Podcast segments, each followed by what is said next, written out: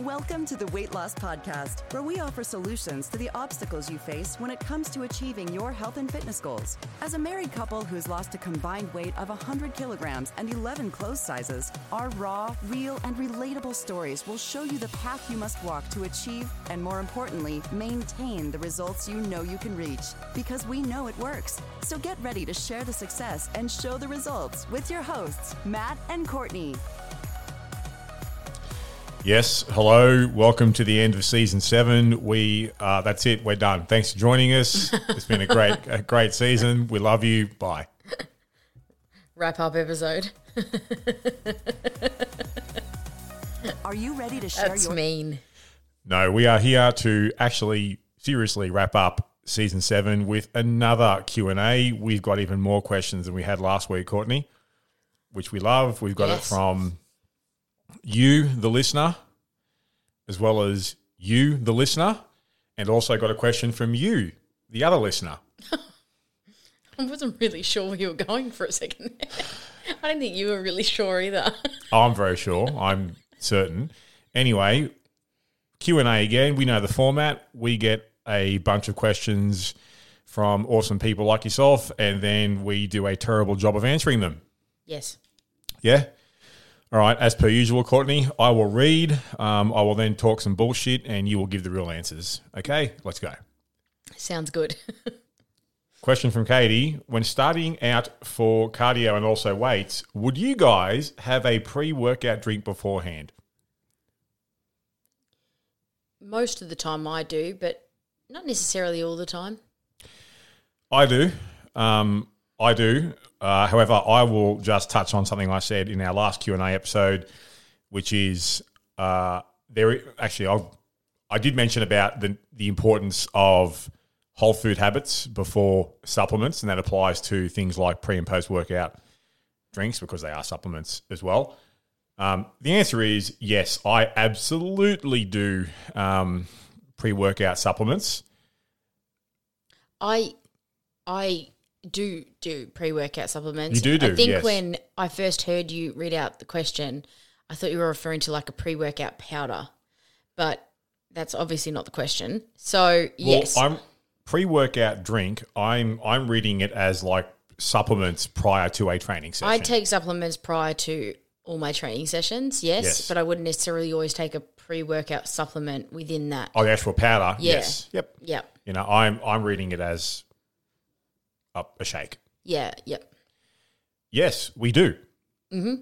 Uh, and there is merit in them as well. But this is where I will touch on what we I spoke about last week, where it's not something I would recommend people looking at before their whole food habits are fairly solid because supplements won't cover off for poor habits. But to answer the question, yes, absolutely, I do for sure. Yep. And Courtney does as well. Uh, second question from Katie. My second question is about medical help with weight loss like Duromine. What are your thoughts on it? I think it's fucking disgusting. Courtney, go. I don't actually know much about it. Okay, so Duromine's an appetite suppressant. I know I, So- I know that much, but I don't really Okay, like other than the fact that it's terrible to suppress your appetite. I don't really know anything else about the medication. Well, that, that you, that's it. it. It helps to suppress your appetite, so you're less hungry, so you eat less food, so you lose weight. Mm. So, what are your thoughts on how that would work compared to what you've been doing for a while? I will elaborate. When I said it's disgusting, I'll elaborate on that. Obviously, I won't just leave it at that. I, I think you know straight away in my mind you come to well, to me it's not sustainable because as soon as you stop taking the medication, you you haven't learned anything by doing it. You're basically just masking the feeling of hunger. Um, so you, you you still potentially can eat shit food. You're just going to eat less of it. Um, and then once you stop taking the medication, I'm assuming that you know your your ap- your appetite is suppressed, which means then your metabolism will be suppressed, but it will come back, and then you're just going to start eating again the way that you used to. Um, for one, the other thing that I would say is that you're still then putting a medication unnecessarily into your body, and I would I'd be wary of what other side effects that can potentially have. That I can't speak to. I will uh, elaborate on the disgusting comment. Um, to me, it's it's kind of gross because one, it puts in people's minds that being hungry is a bad thing, except we're often hungry. If appetite and hunger can be a very good thing, mm. and often is, and often if you've got someone who's starting to go to the gym, they're training, they're building up their exercise habits, etc., and they're you know working on on you know, their cooking habits or whatnot, their appetite will increase, and that can scare a lot of people. Where for me, when I have a client that says, "Oh, I'm getting more hungry," it's like fucking yes, mm. excellent, because that means the metabolism is improving. Yes. And that's kind of actually how this works. To fix someone on the outside, you must first fix them on the inside. Let's just say that no one gets out of shape, overweight, unhealthy, etc., with a ripping metabolism. In fact, that's it's the exact opposite of that. And Duromine works, and I use the term works very loosely. Works by suppressing your appetite, so helping you to eat less, except helping you to eat less works against how the human metabolism works. So, by eating less, you are reducing, lowering, suppressing, insert word here, your metabolism, which is it, it's working against how the body is built, which is why I think it's gross. Uh, because it also, as I said before, puts in our mind that that being hungry is a bad sign when actually it's a really, really, really good sign. Uh, I am not. I'm not a massive fan of this stuff at all. I do think it's gross. I don't think, as Courtney said, it fails the sustainability test immediately because unless you're going to be using it for the rest of your life, um, how's this going to work? Uh, and I just don't think it helps actually teach people a damn thing. yeah. Doesn't help you learn about you, your habits, how you react to things, the choices that you make. It, there's no education there as well. Um, so yeah, uh, gross Yeah. is is my thoughts on that.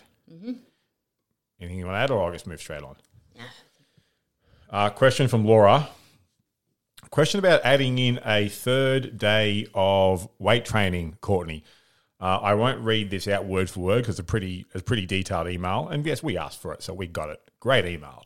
Anyway, um, Laura wants to add in a third, potentially add in a third day of weights, but with all my other activities, I'm having trouble finding a spot for it. Uh, she has sent through her weekly schedule, which you're looking at there as well, Courtney. So pretty active. Um, A combination of uh, sports, uh, walking, um, weightlifting, and she says Oculus, which gets me excited because that makes me is is that the Oculus Rift VR headset? Because I also happen to have one of those things too. Um, so a pretty a pretty active lifestyle.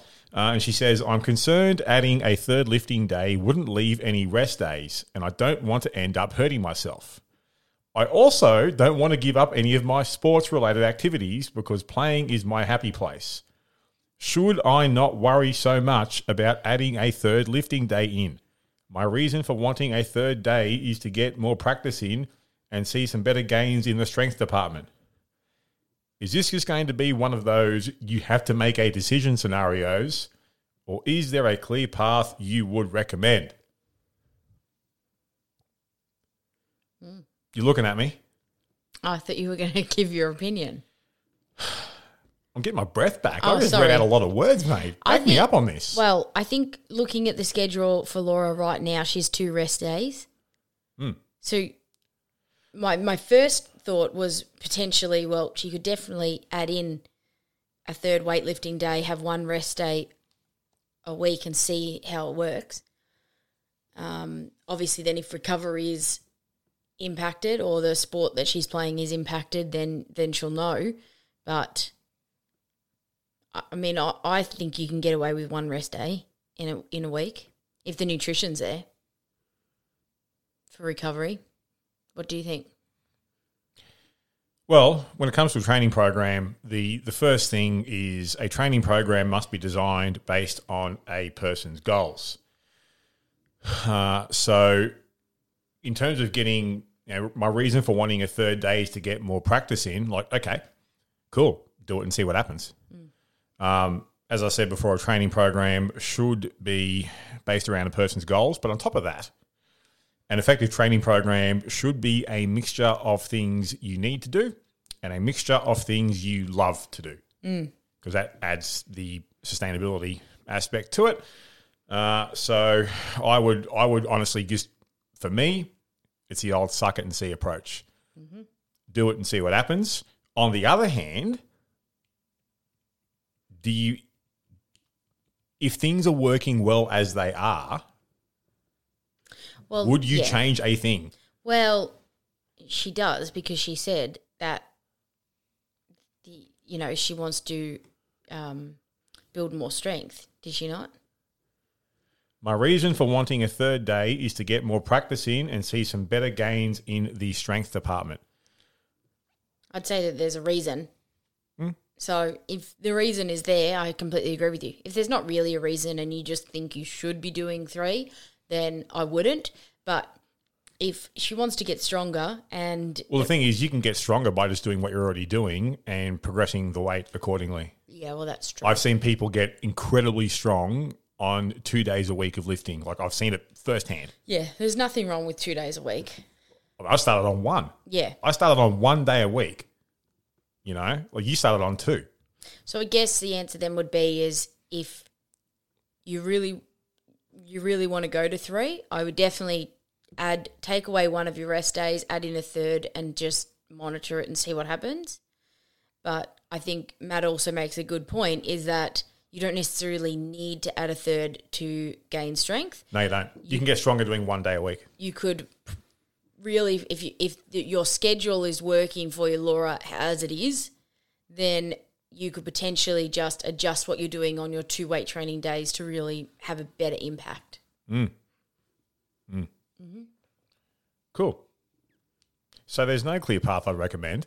Well, there's two options there, basically. There's two options. No, well, it, it, it will it will depend on the goal, but I definitely wouldn't add a third day just to see better gains in the strength department because, as I said, you can get better gains in the strength department by how you structure a person's existing program, be it one day a week or two days a week. You can get stronger doing just that. Seen it firsthand.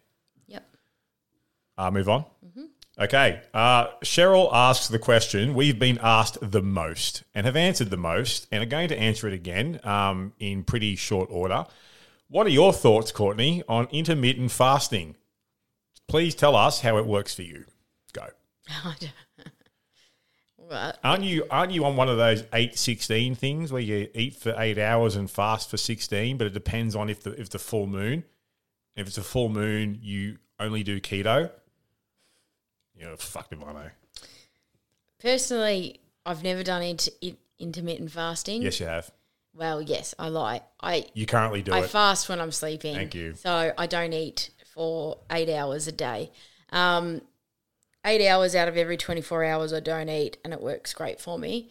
Um, but probably even a bit more because I don't eat right before I go to bed either. well, so also you sleep longer than eight hours because you were obsessed with sleeping in. You, you, you would, probably about 10 hours out of every eh, 24 more, hours. more fourteen hours with how long you sleep in for. I don't usually eat right before I go to bed. Hmm. So, anyway, I don't do it. So, I don't really have an opinion on it. I'm Yeah, There's a lot of people out there that swear by it. Okay. Cool. There's a lot of people out there that swear by keto or counting calories or I don't know, appetite suppressant medication like surgery. surgery. There's a lot of there's a lot of things out there that you can do and Hmm. yeah. I mean, I Here's a question: Have we we often will make the joke about yes, we fast when we sleep, which is also true. Um, ha, how has not because well, actually generally when people ask about intermittent fasting, they don't refer to when you're sleeping. It's that sort of thing like you know I don't eat before midday or I don't eat after you know four o'clock in the afternoon or it's the sixteen eight or whatever the fuck it is. Like there's a there are many different forms of intermittent fasting. How has not doing any of them worked for you so far, Courtney? yeah, fine. Okay. Fine. So that would be my response as well, um, where it's like, well, if someone can, the best program is always the one you can stick to. Yeah. So if a person is on some sort of intermittent fasting and can sustain it, and it work, and they feel it works for them, fucking carry on. Yeah. Go forth and live your life. Me personally, I do fast when I sleep. Um, outside of that, I wouldn't fast in a million years because I know my training performance would go off a cliff and I end up killing myself in the gym. Um, and much like Courtney, not doing it has worked out fine. So why would I do it? I I, th- I think also you have to factor in the, you know, you we've put so much time and effort into building up our metabolism. um, How do you think? How do you think you would go on leg day having not eaten for um, I don't know eight hours prior? yeah, no, I wouldn't go well. Yeah, nah. Is that the answer? I think yeah, there's nah? some people out there that say, you know, oh, well, I get used to it, but I still think that there has to be some sort of compromise with their training that And they would have to make. You've just used the magic word. Would you want to get used to compromised training performance? Because I sure as fuck wouldn't. Why would I even bother going to the gym? Well, I don't think they think it's compromised training. They think that they're still training hard. I just That's would, fine. I just wonder if their their training, as you said, would be compromised. of course it would be. I think It- it- some people obviously get used to it. How well? How far would you drive if you want to drive your car? You know, let's say you want to drive your car 500 kilometers in one go, and you have 100 kilometers worth of fuel in the tank, but you won't fill it up. Will you get the 500 kilometers? What?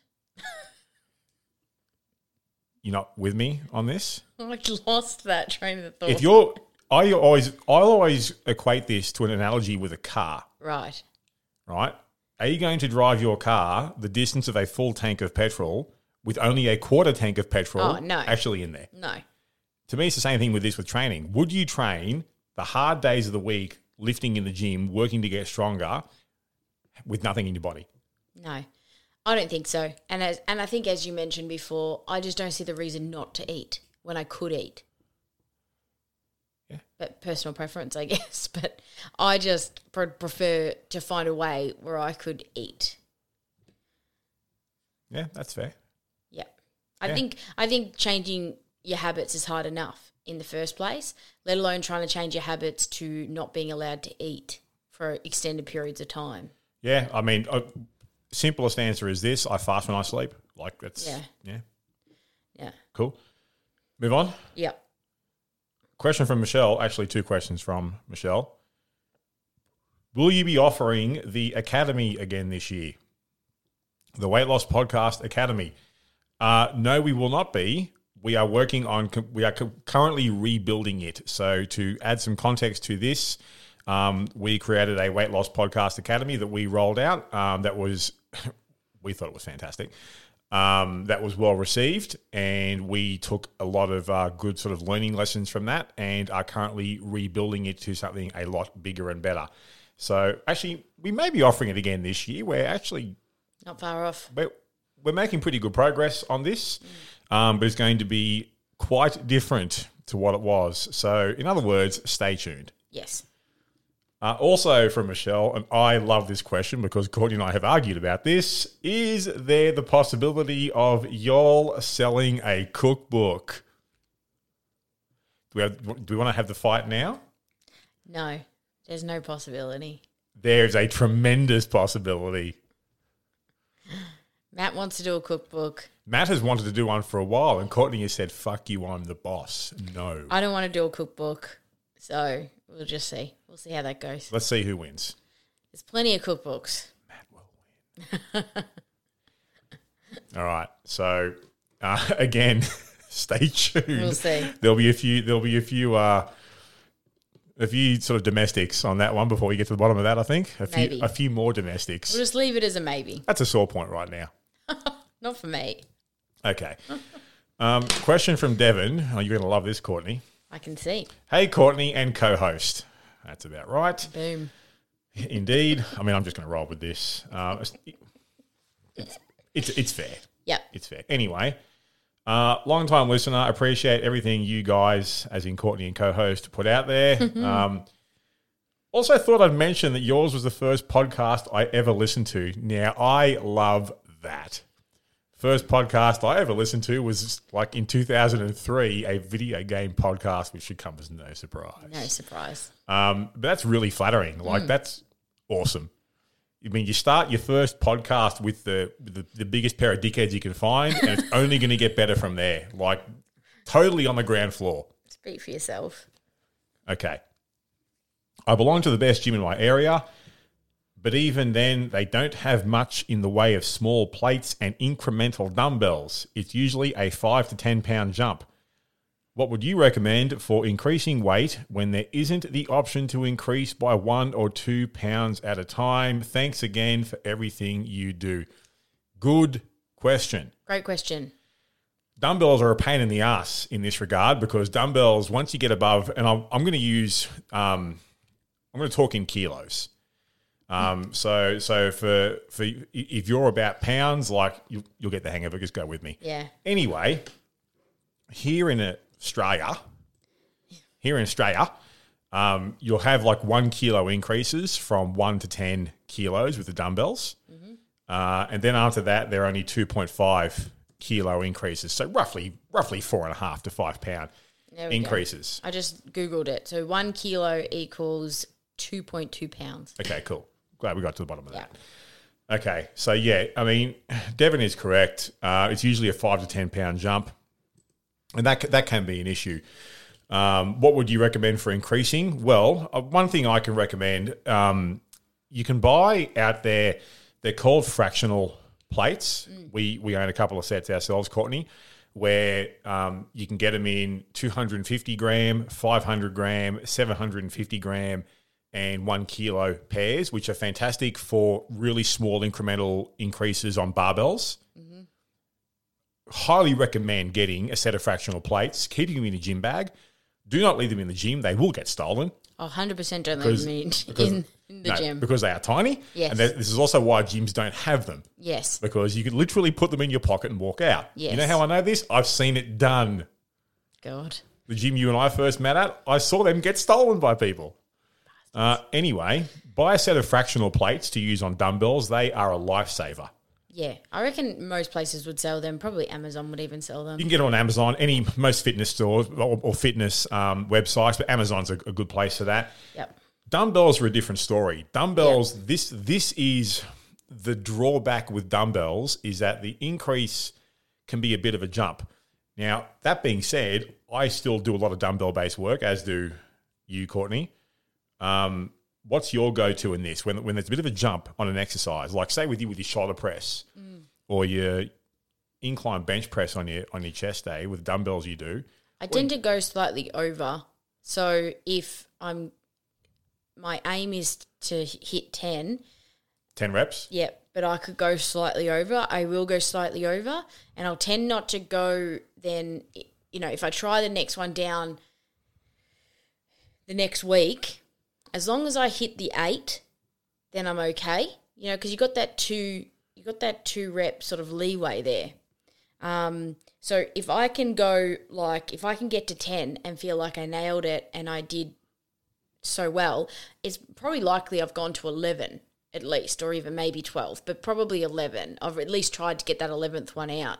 So if I can do that, then I'm usually fairly confident that I could go up, but I need to lower my expectations potentially in that I'm not, not going to hit 10 and 11 on the higher weight because it's a bigger jump. Hmm. So potentially you're just copying that decrease at the start of in your rep range, but then that's your goal to then build it back up. Completely agree. I do the exact same thing. I will always go for the heavier dumbbell and then challenge myself to, or challenge my body to handle the load and get better at it. Because ultimately, when it comes to strength training, I would rather go the path that asks my body to get stronger Yep. because it's not going to get stronger staying at the same weight. So even with dumbbells, where it can be like, oh shit, I've got to go from let's say shoulder press, like oh the, the jump from a 32 and a half kilo dumbbell is to a 35 kilo dumbbell, which is a, a pretty fucking decent jump for a, for an exercise like a shoulder press. I'm still going to make the jump, give it my best shot, as Courtney said, and then just back myself over the coming week or two or three or whatever it is to get better at that weight. Yeah, it may even be less than your rep range. You might, you know, I might even only get seven or whatever. Find out. It doesn't matter. Do it, don't out. don't freak out and just think, oh, I've got to go straight back down because you haven't made the wrong decision because there was nothing in between for you to pick. I I would rather be at the same weight for a couple of weeks, getting better at that weight, knowing it's a heavier load that I'm asking my body to to move, Yeah, than doing than going the other way and doing what is too easy. When it comes down to it, this could also be a question of well, what what's better, more weight or more reps? I will take more weight Yeah. personally because you're asking your body to use more muscle fibers to lift a heavier weight. I think as well, just to also touch on is the little little habit that we have, which is when we're using a pin loaded machine. So in the gym, you might be doing like a lat pull down or something like that on a pin loaded machine, and obviously they also have fairly high um, jumps. Oh, that's a good point. Those jumps are even bigger again. They could be like seven to seven and a half kilo jumps. It can be. So I think in those situations as well that I would we, what what we tend to do is our our gym. I don't know whether all gyms have this, but our gym has little um like baby uh, dumbbells. Most gyms will like So one like to two kilo one- dumbbells. One kilo dumbbells. So we will rest that one kilo dumbbell across the top of the weight plate. Uh, the yeah the the weight plates. And then you know usually balances they're fine, Yeah, and then that's your does. increase rather than going up to the next weight plate on the on the machine. But I was just thinking, if your gym doesn't have those little miniature weights, They will though. All, all gyms have small dumbbells like that. Yeah, I think that they would. All gyms do. Yeah. They have to because then if they if you don't have the the small dumbbells from one to ten kilos, like you pretty much rule out beginners, which is like that's pointless Yeah, for a that's gym. true. Um, if, if you went Usually, you find them somewhere. if you went to a gym that didn't have those small dumbbells, you're at the wrong gym. yeah, yeah. Or you know, I'd be telling the gym manager, "Listen, you really Is this, is this your first time working here, champ? Like, what are you fucking doing? you need to have one to ten. But Yeah. yeah. that's a that's another good tip to use. Don't feel like you have to just go up to the next plate on those pin loaded machines. You can bridge that gap as well. Yep, well said. Uh, next question comes from Angie. I work in a busy maternity unit and work shifts. I do night shifts once or twice a fortnight. Uh, night shifts are a real valley for me. I usually only get an hour or so sleep beforehand and after for that day. That's rough. I also tend to snack on the food people bring in over the night, which is usually potato chips, pizza, and cake. And the next day, my zombie day, I crave fatty, carby foods. I try to resist, but I'm usually exhausted and have no time on the shift, so pick at things on the go. Any advice you could give to help me better manage this would be greatly appreciated. Thanks so much. Love the show. That's nice. This is a rule of proximity thing, first and foremost. Um, so it's um, I tend to snack on the food people bring in over the night. Well, start bringing your own food in. Yeah. So this this this requires some some time investment in preparing your own food to take in with you. So generally, we we work with we have worked with and still do work with a number of shift workers, and it's a case of knowing your schedule in advance. Uh, preparing accordingly and taking your own choices. That is the best way to manage this. I think as well, you can always people who work in positions like this, nurses, um, paramedics, people like this, Yeah. they always in the first um, when they first hear this, they they get worried, thinking, "Oh, but I don't have time to sit down and have a full meal."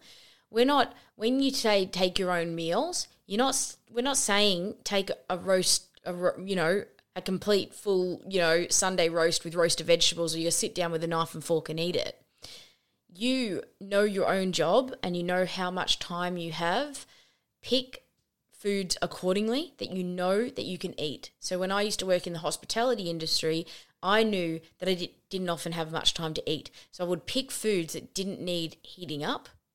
I didn't need to microwave them. I didn't need to sit down and eat them with a knife and fork. I picked foods that I knew I could just eat with my hands um, if I needed to Or just a fork or a spoon. or just yep, just a fork. Didn't have to sit down and have And like a it up. knife and fork. Yeah. You know, so I'd make things like those like mini little egg muffins. They're like a like an omelette, but I put them in a muffin tray sort of thing because I know that I Yep. can just eat those cold, eat them hot, eat them with my hands if I need to, um, eat them on the go. Um, like it's you you can get really creative and as Matt said, it's it's putting in the time to really think about it and think about what you're going to eat and your work conditions to suit Yeah. and then pick foods accordingly and take foods that you know that are going to work for you because Matt's right there is a rule of proximity you can't control what other people bring in but you can control what you bring in Yeah. The, this this situation is better managed before you go to work, yeah not at work. and then it's the same thing with the your zombie day the day after, you of course you're going to crave carby foods. You know, I, Well, your that's quite normal. Your body's used to it. Yeah. And then you're also add in tired and stressed. yeah, emotions run high. I, I crave anything that involves sugar. No one in a situation like that, no one is going to be able to win unless they've got their own uh, better choices Yeah. on hand. So that's when again you would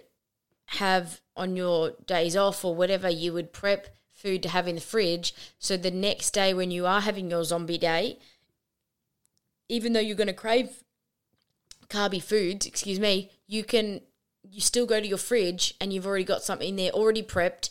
You're not you're going to be too tired to do it, so you've got it there. It's already made, it's already prepped, or it might be in your freezer. You know, you've you've got meals put in your freezer. You can just grab it out. Yep. And the craving for the fatty, carby foods is there because you've been giving your body fatty, carby foods, so it wants more. Um, it becomes a physiological addiction. Over time, there will be a fuel shift uh, where your body will crave different things like real food, vegetables, like lean protein, etc. As weird as it sounds, it does happen, like living proof of that.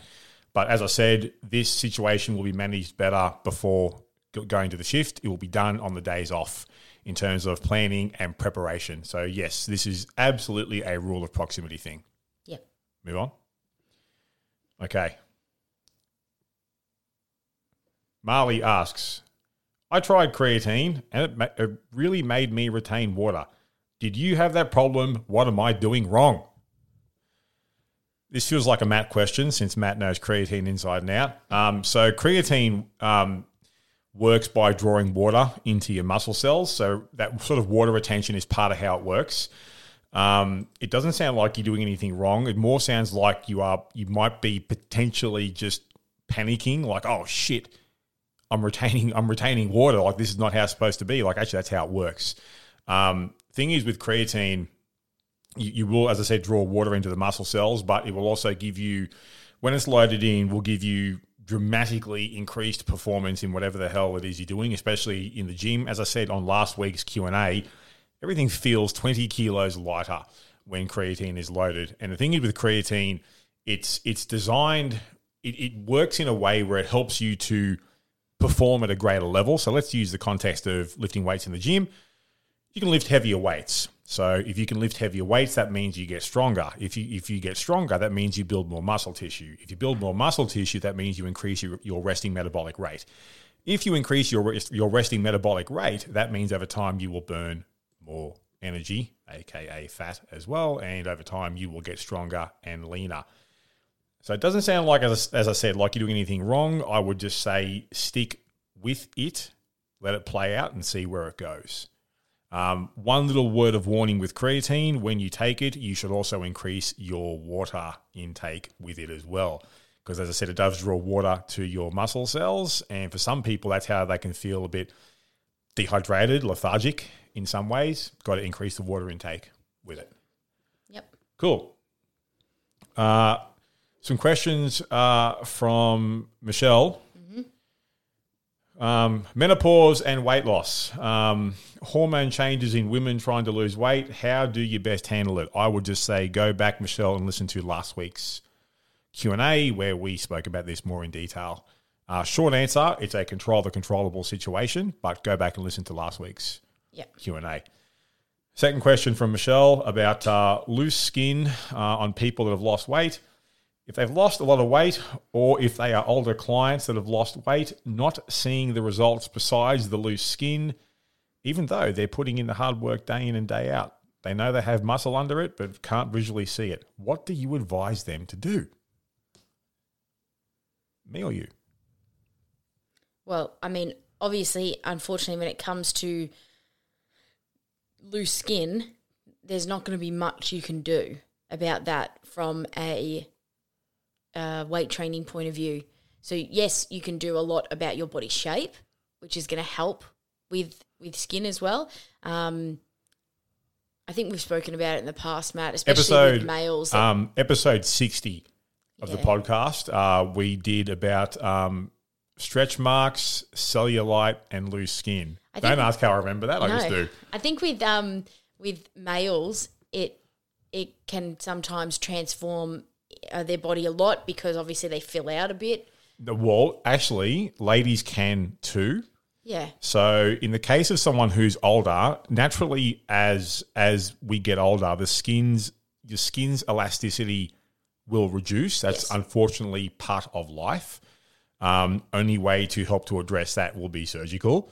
Um, however, from a training perspective, um, in terms of you know if someone's lost a lot of weight and they're uh, got a bit of loose skin, you can you can see what will happen by manipulating a person's training. So less less cardio, Yep. um, more of a focus on strength training and muscle building, but also then the real work will happen in in a person's eating habits and eating eating in a way that will promote muscle growth and seeing if you can fill them out. This could be male or female; it doesn't really matter Yeah, it's true. with that. It is true. Um, so the the first thing I'll be advising Michelle is well, okay, can anything you're doing be improved straight away? So it could, you know, from a training program perspective, from a nutritional perspective, um, usually from a nutritional perspective, it's like well, okay, I'll be looking at is this person skipping meals?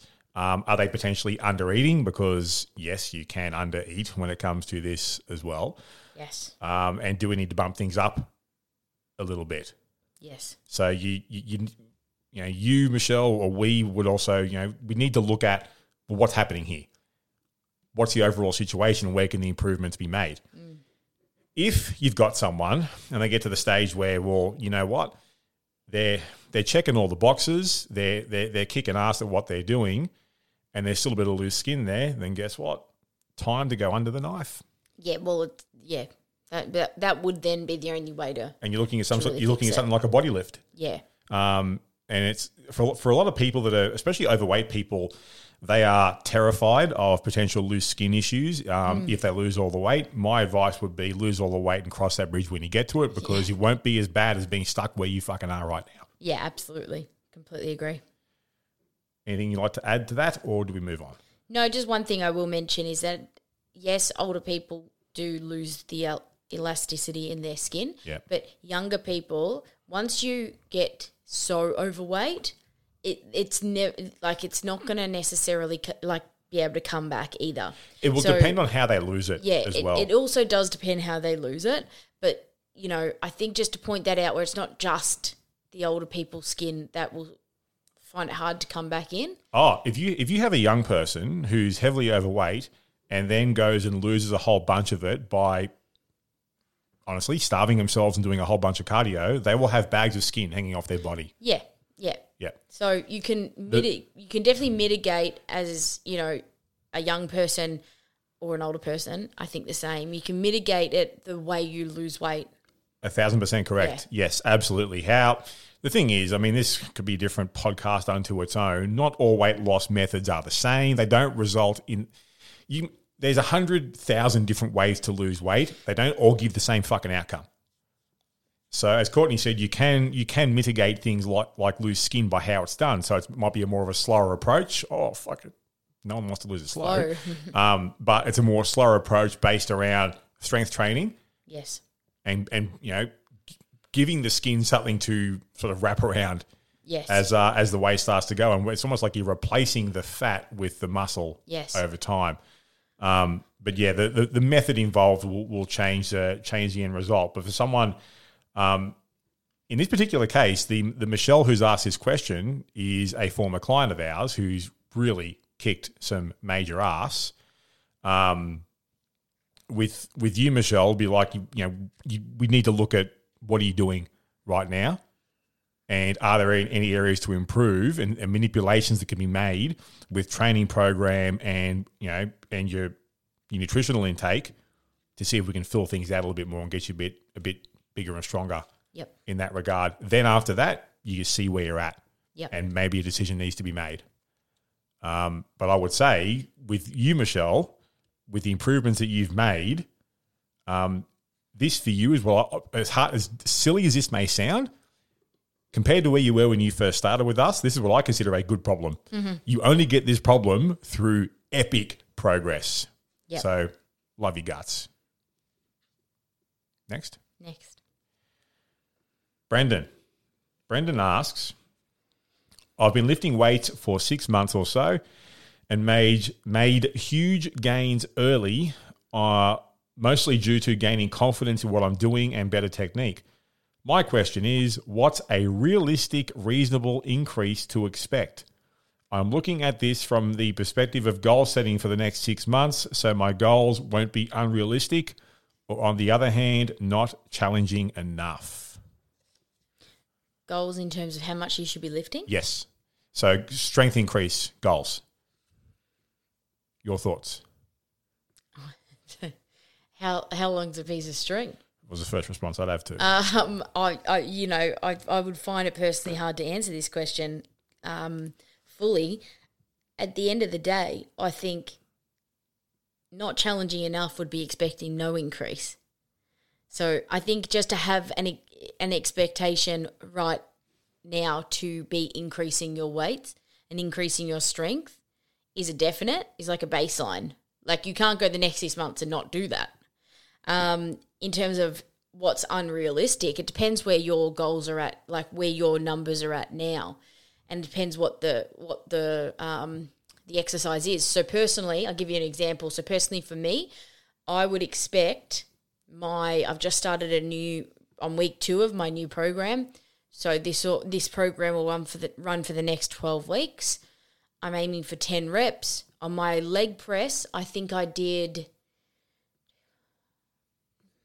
60 kilos aside, I think, this week. I would well and truly expect that to the end of my program to be pushing 100 kilos aside.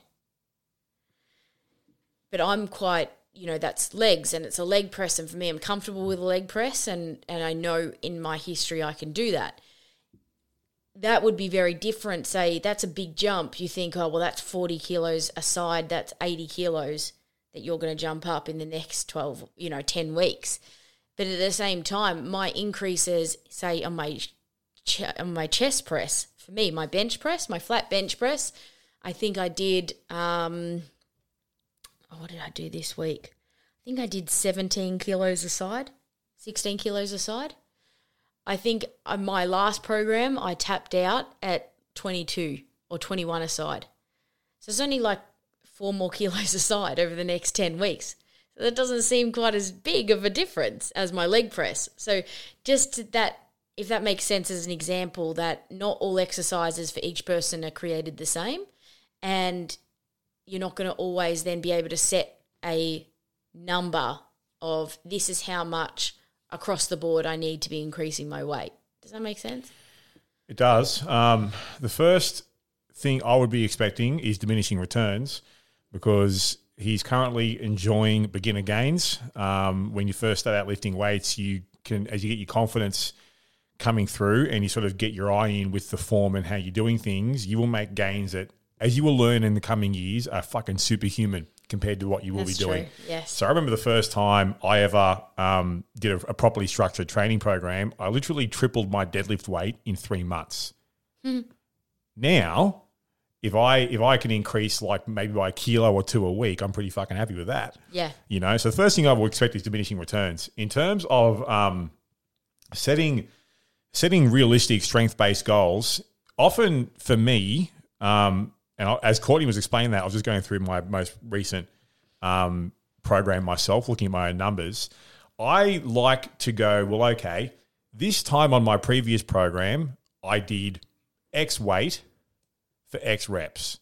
I would like to beat that this time at the same time of this program, if that oh, makes yeah, sense. that's a good goal. Yeah. So, for example, let me get my phone out here because I record all my numbers in my phone. On my, I'm I'm currently between programs right now uh, on a deload. At the end of my last program, um, on for example the single leg press, I did 172.5 kilos on each leg for six reps. I would like to think that by the end of my next program, I can get up to around 180. Mm. So that there is a seven and a half kilo jump over the course of a few months, comparing apples to apples. So week 12 of this program at this exercise compared to week 12 of the next program. Mm-hmm. You know, so it's that apples to apples comparison. To me, 180 feels good, but I only know that because I'm looking at the numbers that I've recorded previously. They're right here in front of me. And I've got the experience of doing this for a very long time. So with someone like like you, Brendan, um, honestly, just I would aim to be stronger than you were at the same time um, of a previous program, if that makes sense, uh, and just see through experience and learn through experience what's realistic versus not what's not realistic. Because honestly, you don't know until you give it a crack. Yeah. Um, I personally would always rather aim a bit higher than aim a bit lower. Yep.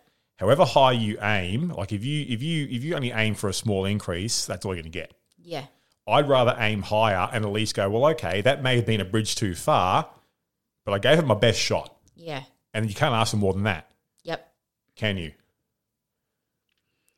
I like it. The only other one I was thinking that I tend to always have sort of an it's sort of an unspoken goal for me over time and for most people and we've spoken about it before when you're doing progressive overload Yeah. and so when you are reducing your sets whether that be every Reps. two weeks a rep sorry whether that be every three four weeks so i'm doing every four weeks so i'm doing 10 reps right now and then i'll go for the um, second month of my program i'll do aim for eight and then for the last month i'll be aiming for six reps so every time obviously every week i'm aiming to go up in weight if by a small amount if i can but definitely when those um, those rep ranges decrease i tend to aim for roughly a two kilo increase.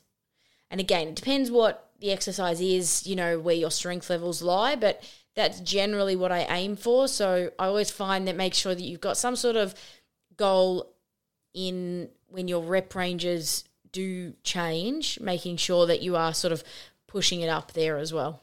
Yep. Cool. Next one. Uh, question from Laura. What are your thoughts on plant based nutrition slash eating? I'm hearing this come up more and more, and there's loads of research out there that support the health benefits. My endocrinologist suggested I give it a try, and my primary doctor recommends it, although they both didn't say it was necessary. Courtney, what are your thoughts on plant based eating? There's nothing wrong with plant based eating. Um, Absolutely not. there's there's definitely you know obviously a lot of nutrients involved there. I think for me the one thing that I will say with plant based eating is that if you're going to do it, I tend to find that it's not going to be sustainable if you don't have a really reason to do it. So there's people that I know who are who are say vegan and they're vegan, you know, there's there's, there's somebody that I know who's been vegan since he was 11. And that's a personal decision he made at that age to stop eating any plant uh, any Animal um, products. Animal products. Um, now he's in his mid 20s now and he's still completely vegan and does not intend to go back at all. And it's normal. So that it? for Yeah. Mm. him is normal, but him for him that was a personal decision he made. Um, so I think you just have to be. There's a lot of talk around plant based eating, and I think there's been some documentaries in the last few years that have sort of tried to really promote this as a some lifestyle. some of those documentaries have been fucking woeful. So- I should add. it's pre- presented as a lifestyle and and don't get me wrong i have nothing against people that do it and it is a lifestyle to them i just don't think that something like that should be promoted to everybody as a fix it to their lifestyle unless it means something to them so to me then it just becomes a diet so you're just going on a diet of not eating plant uh, you're Animal not products. eating animal products Yeah. so if you really want to do it and you feel strongly about it for ethical, religious, whatever reasons, then great. And you can you then need to just make sure that you're getting all the nutrients that you can and you still have to make sure you get protein because protein is essential. There are plant-based proteins out there. I consume them um, because whey protein doesn't suit well with me. Dairy dairy proteins don't work well No. for you. So there are there are other forms of plant based proteins out there, but you Good must, ones. Yeah, but you must make sure that you are having still a balanced dietary intake. Also factor in that just because somebody says that they're vegan doesn't mean that they're healthy. So there's there's different ways to live in these lifestyles. So, you know, potato chips technically can be vegan. Like It's like you can get vegan pizza, You can get vegan, ice cream. yeah. You can still get vegan junk food. So it's it's not necessarily like this is why I mean though. Some people I think it's being promoted often now as as a as a as a diet, which I don't really like. If you're doing it because it's been recommended to you because of ex health professional or it's Tolerance issues. tolerance issues or it's been recommended or or you've just decided because of uh, spiritual or religious reasons or Ethical. ethical reasons that this is a path that you want to lead by all means do it I'm all for it. Yeah. but I don't like people when they use the word um, in terms of diet because that should never be used. I think. I'm doing it to lose weight, then I'll go back to normal. Yeah, I, Yeah. I, you know, it's obviously they're not going to be sustainable, and I feel like if you're not doing it for the right reasons, you're then also less invested into really making sure that your nutrition is balanced. So one thing that you'll find with a lot of people that go on a plant based um, way of eating is that often they'll just cut out the dairy products, but they won't replace. Wow. So you need to remember that everything that you cut out, even if you're on a plant based um, eating lifestyle, you need to remember to replace. So you can't go on a plant based eating lifestyle and still and and cut out all protein sources and not replace them, because the vegetables that you're eating alone will not be enough, and your training and your activity will be impacted. Tremendous soapbox. Tremendous. Um, my thoughts on plant based eating is most 99.9% of people in the world could do with more plant based foods in their life. Oh, absolutely. Um, if you look at most people and you, you ask yourself the question, do you reckon they benefit from eating more more fruits and vegetables? Yes, Yes. a thousand percent yes. well, we Um, do live in a, a very high processed world. Fucking oath we do. Yeah. Um, so I, I'm. We have a number of clients we work with that are plant based, and we often will get asked the question by people. They'll send like an application through. Oh, do, you would you guys accept accept someone who who's plant based, or or are you not for that? Like I'm, I'm all for it. As Courtney said, especially if there's if there's ethical or, or religious or whatever reasons where someone's plant based, like cool, no worries at all. Like I've worked with stacks of people that are plant based and, and different types of um, vegetarians, and you know up to, up to up to being a vegan. I'm all for it. Um, am I plant based? No, I would describe myself as very much predominantly plant based. Um, Ninety to ninety five percent of the food I eat is plant based. Yeah. Um, I still do have um, some animal products, but the, I'm not going to repeat. Courtney's, you've hit the nail on the head with, with a, quite a few things. The only extra thing I would add when it comes to plant based eating is just to understand that there can be a real big difference between someone doing a, a plant based approach versus a plant based approach that optimizes body composition and health and performance and function. They can be two completely different things because I've seen and worked with people that have made the mistake of thinking, oh, well, I'm vegan, I'm healthy. And it's like, mate, you're still eating fucking junk. It just says, it's the, the ice cream packet says vegan. Yeah. It's still ice cream. Yeah. The pizza you have is still pizza. It just doesn't have the ham. Yeah. It's still pizza. The burgers you have are still burgers. It's all still processed stuff. The vegan, as Courtney said, the vegan label doesn't make it healthy. There are a number, and this is what I tell clients as well. Like, yes, if you're plant based, of course we can help you. Like, no problem at all. We know what has to be done here. Just be prepared for the fact that it's not as simple as, well, I'm plant based. It's all going to work now. Like, no, because as Courtney touched on, you've then got to be strategic about, well, okay, we're taking away um, these various animal products and various sources of vitamins, minerals, nutrients, proteins, whatever. Where are we going to go and replace these? How are we going to go and replace these? There is real strategery involved with this. Can it work effectively? Absolutely, it can. Is there a little bit of work involved in doing it? Absolutely, there is. For sure, there is. But the thing is, and a bit of insight here, whenever I work with someone who's plant based, the basics are still the same. Before you look at anything specific to a plant based person, it's like, well, hey, let's get you in the gym learning how to exercise. Let's get you in the kitchen learning how to meal prep yes. right? Then once all this starts to come together over time, then we'll get a bit more specific on righto. Now that you've got the fundamentals happening, now we'll look at okay, how do we optimize your protein? Mm. How do we know where it's all coming from to make sure your body's getting enough of what it needs to build muscle, burn fat, improve your metabolism, you know, improve your body composition, etc. So, in summary, I'm a big fan, and, and I'm you know, I'm I'm kind of kind of for it. Just understand that there is an approach that's needed in terms of optimizing health, performance, body composition, etc. It's not just as simple as well. I'm plant based. Where's my results? Yes.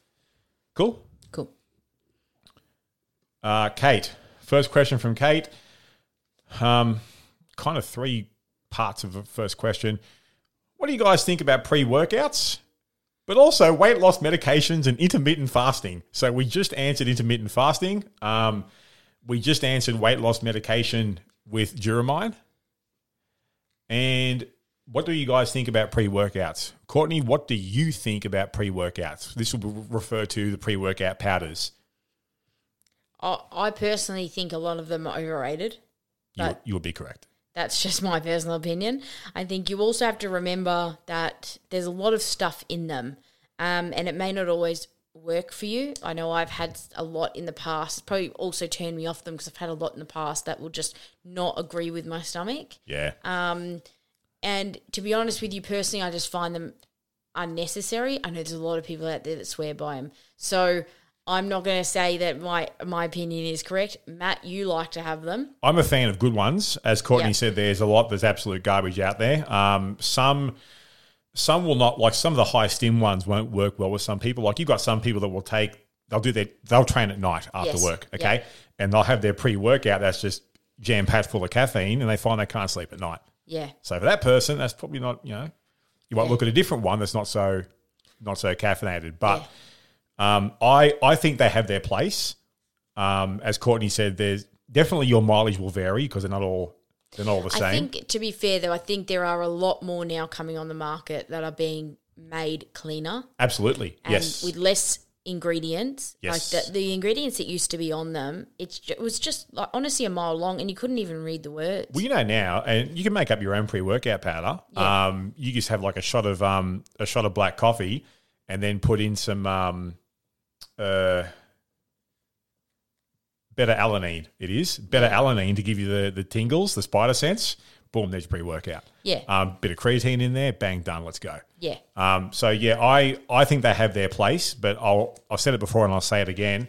Actually, when it comes to pre workouts, especially, they would be one of the last, absolute dead last supplements I would introduce to a client, no matter how advanced they get. Yeah, There's a lot of bridges to be crossed before you get to pre workouts. You know, obviously, you know, whole food habits, etc.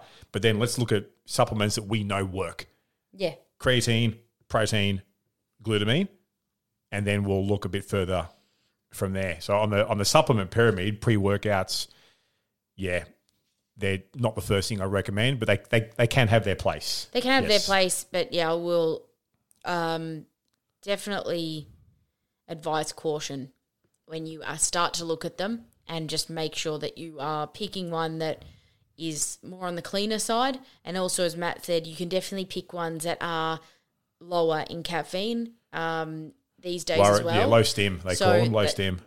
really have a look at that as well and think about when you work out and what what you need at the time. I took one years ago that actually got banned Yeah. um, because um, I didn't take it while it was banned. I wasn't making that that decision, but I was taking it. Um, it was called uh, Hydroxycut.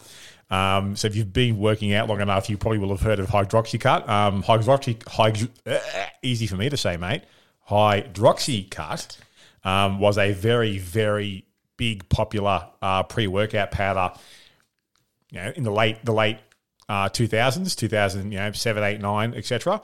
Um, and then there was the the Hydroxycut Pro, uh, and so I would take that, and then for literally half the morning afterwards, I felt like a zombie, dehydrated, um, the brain fog, and eventually got taken off the market um, for having questionable ingredients, Ingredients. in there. Um, so as Courtney said, like you know, be careful with things like pre workouts. Um, but I will say, and I, I should just touch on what I said last week. Like I lost eighty kilos before I took a single supplement. Yeah. You know, you, you can get this done without it. If you feel like you need something to, I've I've just put a a small Shot shot, of of, black black, coffee. coffee. as well. Yep. Before you know, sort of that in that half hour mark, within that sort of half hour before I go to the gym. A, a shot of black coffee uh, before a training session can be a very good, um, clean, healthy way to, Yeah. to create a pre workout Yeah. in there. And as I said, you add some beta alanine, and all of a sudden you got the, the tingles, and it's like, ooh, Yeah. So I mean, there's definitely ways you can do it. I agree with Matt. It's it's not the top of the priority list, I think, but um, just be careful when you do start to look at it. Uh, second question um, from Katie. is a good one. Matt talks about Courtney's roasted pumpkin a lot. Yes, I do. It is the best. Do you? I've mentioned enough to make it a question on Well, Q and A. Clearly, yes. Um, so Courtney, what exactly do you put in it, and how long and what temperature do you roast it? And dumb question: Are pumpkins available year round in grocery stores? Courtney, tell us about your fucking awesome oven roasted pumpkin, and can you please make some this weekend? No dumb questions when it comes to food because every question that you think is dumb, I will have already typed it into Google to find out myself because I'm no food foodie person. Um, so pumpkins are available in grocery stores here in Australia all year round. It just depends usually what sorts. There's a couple of different types of pumpkins. Um, Kent, Kent, butternut. butternut, I think maybe uh, overseas might be called squash. I think I think it is butternut squash overseas. Yeah, butternut pumpkin here, and Yeah. there's one. There's another one, dupe or something, Jasper. I don't know. Anyway, I think we've got three different types of pumpkin. at least. Any of them tends to to work well. I tend to roast usually with Kent pumpkin. Uh, butternut sometimes it is a bit softer. butternut butternut tends to go better in slow cookers. Um, Yeah, it's, it's a softer pumpkin. the Kent handles the oven yeah, a bit better. holds its form a little bit better. I find personally. I We make those like pumpkin wedges with the Kent ones. Yes. So I tend to not um, take the skin off either before I roast it. So I will literally just buy it either a full pumpkin, half a pumpkin, wash the outside because I don't don't take the skin off. Um, I really like it because it gets soft when it's roasted. Some people don't like it, but it's very easy because it is so soft just to pull off. Then if you've once you've roasted, if you don't like it, Skin? um, yeah. Yeah. So I would just tend to wash it, then start to slice it. Cutting pumpkin's not the easiest thing in the world. So for Get, me, get your chainsaw out. what I've learned is make sure you've got very good knives, very good sharp knives, and just be very careful. Make sure that um, you know, back to my school days where you know you learnt that um, to make sure that you have a chopping board that doesn't move A good chopping board, yeah. or if it does, if you've only got a chopping board that does tend to move, um, I learned at school you should um, d- um, get a tea towel and um, wet it so it's damp, and then you put it underneath your chopping board, and then your chopping board won't move. Huh. Yeah, There you go. um, learned that in like year eleven at school. I learnt that just today. Yeah. Um, so yeah, make sure you've got a chopping board that doesn't move because you can definitely do some serious injury to your hands if you've got very sharp knives. After that, it's pretty much just chopping it up into whatever cubes you want. Um, obviously, the seeds in the middle of the pumpkin, I remove those, chop it up. Um, however big chunks, always try to make sure that your what I've learned is to try to make sure most of your your pieces are a similar size and width because otherwise if they're thinner they're going to cook a lot quicker than the thicker ones and it can you know be a real pain so try to try to have some consistency with the size of your pieces and then literally all i do is put them in a baking tray um, drizzle some oil over them. Whatever oil you want you could do just regular extra virgin olive oil.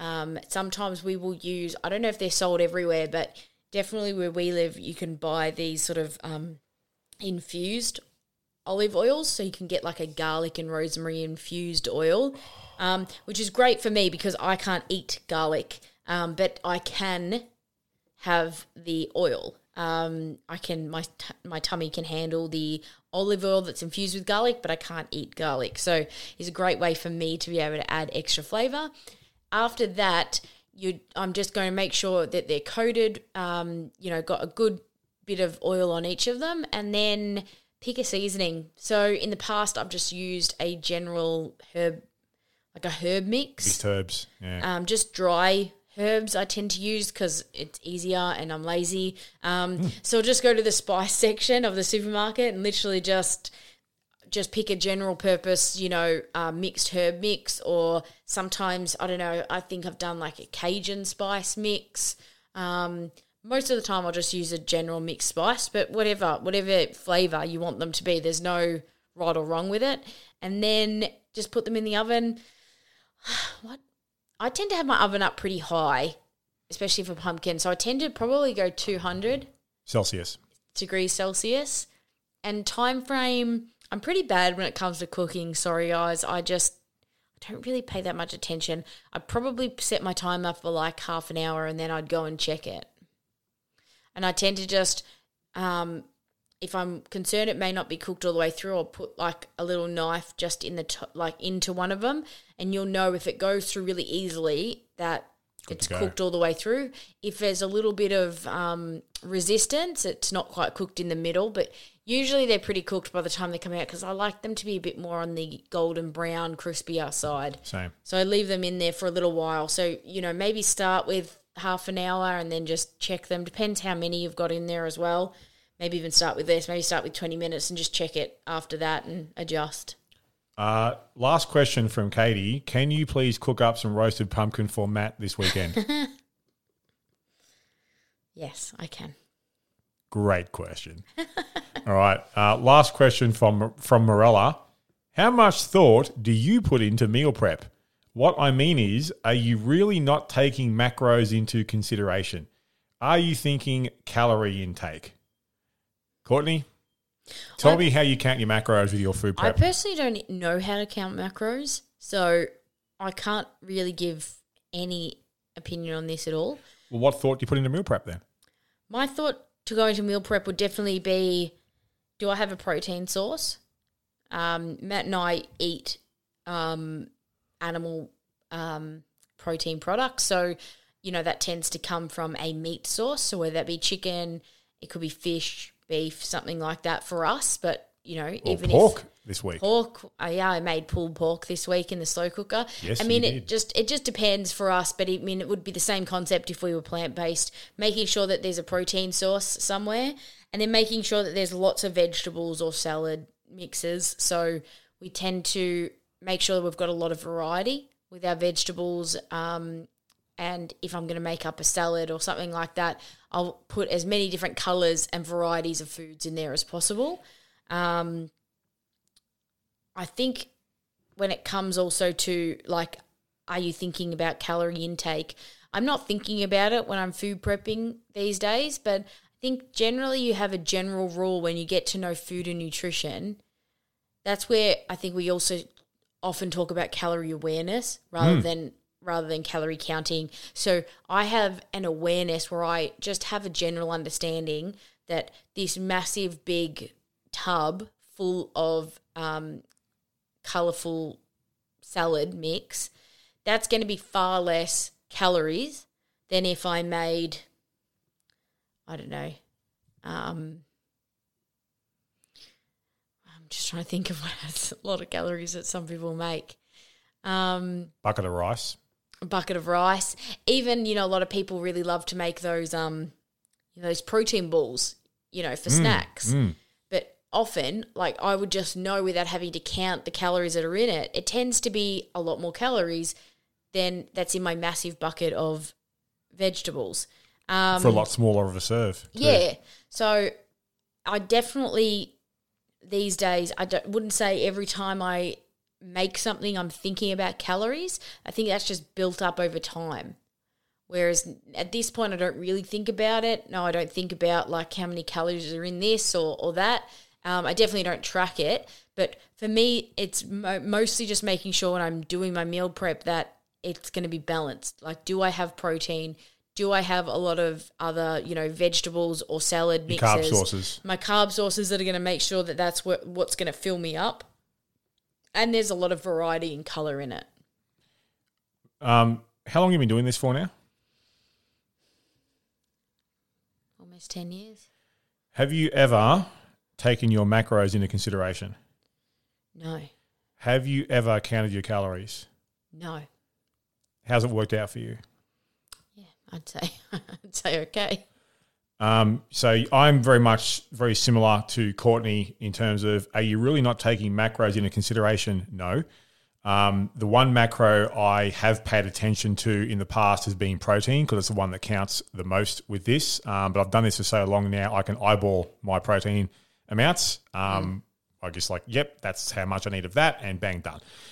In it goes. Um, am I thinking calorie intake? I've never thought calorie intake because when's the last time you met someone who legitimately got overweight from eating good, healthy food? Because I've never, I haven't met them either. You know, so I'm not going to sit here and say that oh, you don't need to count mac. Or, or actually, no, I'm not going to sit here and say counting or looking at your macros won't work, and I'm not going to sit here and say that counting your calories won't work. But I can also say not doing them can work as well. So for me, my approach is well, I don't want to be doing more than I have to. Hmm. My my approach with this is well, how much? What's the least amount I need to do to get the outcome that I want, as opposed to oh, do I need to do more? Yeah. More isn't always the answer. No. So with me, with the thought I put into food prep, it's very similar to Courtney in terms of the color, um, the color, the variety, the balance. So okay, where's my protein sources coming from? Where are my carb sources coming from? Where are my my healthy fat sources coming from? But on top of that, the other thought I put into is, am I going to be prepared enough for you know the coming three days, the coming four days, the coming seven days? Am I going to be prepared for? Oh, I've got a, I've got a weekend away, or I've got a, a day out, or whatever it is. Am I prepared for that? I'm more thinking situationally Yeah. in terms of rule of proximity when it comes to that.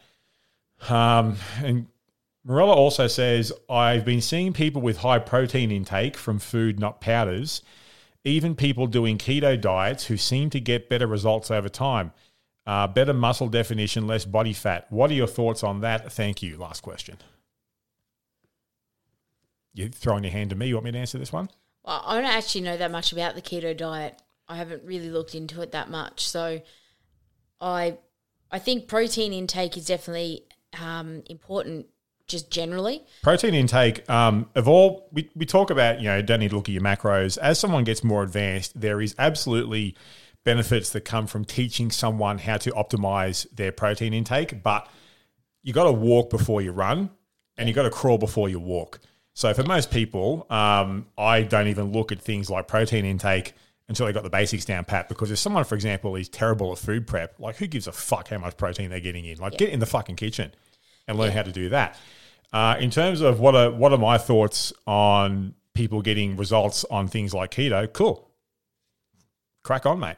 Yeah, I mean, I, I think for every every great story you've heard about keto, there's probably just as many terrible stories um, about keto, and it's, it's going to be the same with every diet out there. So, I mean, again, focusing less on what other people are getting great results from, and focusing more what you're doing, Yeah. and you know, getting great results from that um, is important. I think when you see a lot of people, I mean, high protein intake can be very uh, subjective. I think Well, it depends on the individual, depends on where they're at, depends on their Yeah. body size, Yeah. um, depends on their, their goals. goals as well. Yeah, yes. if there's if they're training for a marathon, you know, their protein and carb intake is going to be very different from somebody who's not. Um, it, it, it really just Matt's protein intake is different to my protein intake. I would hope so. So um, we're a different size. So Slightly different size. it it is very um, different for everyone. I think there's a lot of people out there though that you know it is important, as Matt said, to look at it eventually because there's a lot of people out there that undereat on protein. Um, but then there's also a lot of you know if the people that do that, it's because they tend to their balance of their meals tends to be off. So you, you that's why I go back to focus when you're thinking about meal prepping is to focus on having a good balance. So you're not just having a meal that's you know uh, a sandwich with no protein at all, and then your next meal is eggs and bacon with no vegetables. So like you know the balance is tends to be off. Um, I yeah, Courtney said Courtney said it well in terms of like in terms. Well, actually, no. You know what? Um, we talk about getting better results over time. What does someone define as a better result? To me, the better result is can you get something and keep it. So if someone says to me, "Oh well, hey, I did keto for twelve weeks, I lost eight kilos," like, "Hey, congratulations, come see me in twelve months." Hmm. If you're talking in twelve months about losing that weight all over again, then it, to me, that's not a result. Overall, though, the best pro golden rule, the best program is the one you can stick to. Yeah, So even though I love to make jokes about things like keto and intermittent fasting, because a lot of it's just gimmick shit, It's gimmick shit designed to take people's money out of their pockets and transfer it to someone else's pocket. Um, that being said, if someone, most people, right, spend years and years and years and years looking and and searching and stressing about oh, what's the best thing that's going to work for me. Courtney and I are at this really blessed spot where we don't need to do that anymore. So if someone says, I got a great result doing keto, cool, high five. If you can sustain it, fucking don't change, mate. I'm not going to say come do what we do. If it's working for you, keep doing it. Yeah. But what I'm really happy to be able to say is we don't need to worry about what other people are doing or other methods because we've we do something that's worked for us, it's worked with our clients, and it is sustainable. Like, how many people can say that? I've got something that works, I know it works, and I can sustain it for the rest of my life. Yeah. Like that, rare words, rare words. So, um, my thoughts on that, like, cool. If they're happy, I'm happy for them. Yep. Done. Done. That's it. That's the end of the season. That's it. We're out of here. We are. Thank you for listening. Hopefully, this has helped. Yes. Uh, Courtney, Facebook group. Um, the Weight Loss Podcast on Facebook. Just look us up. Join the group if you're not already in there. What are you doing with your life if you're not in there? I know. And yeah, we'll uh, we'll start working on bringing you season eight. Well, we've already got it planned out. It's now just a case of let's start recording it. Um, so season eight will be coming this calendar year. Um, I would probably be saying, I reckon we will aim for like August, September. Yep. Courtney, Yes, absolutely. Um, to get uh, get through to, to Christmas.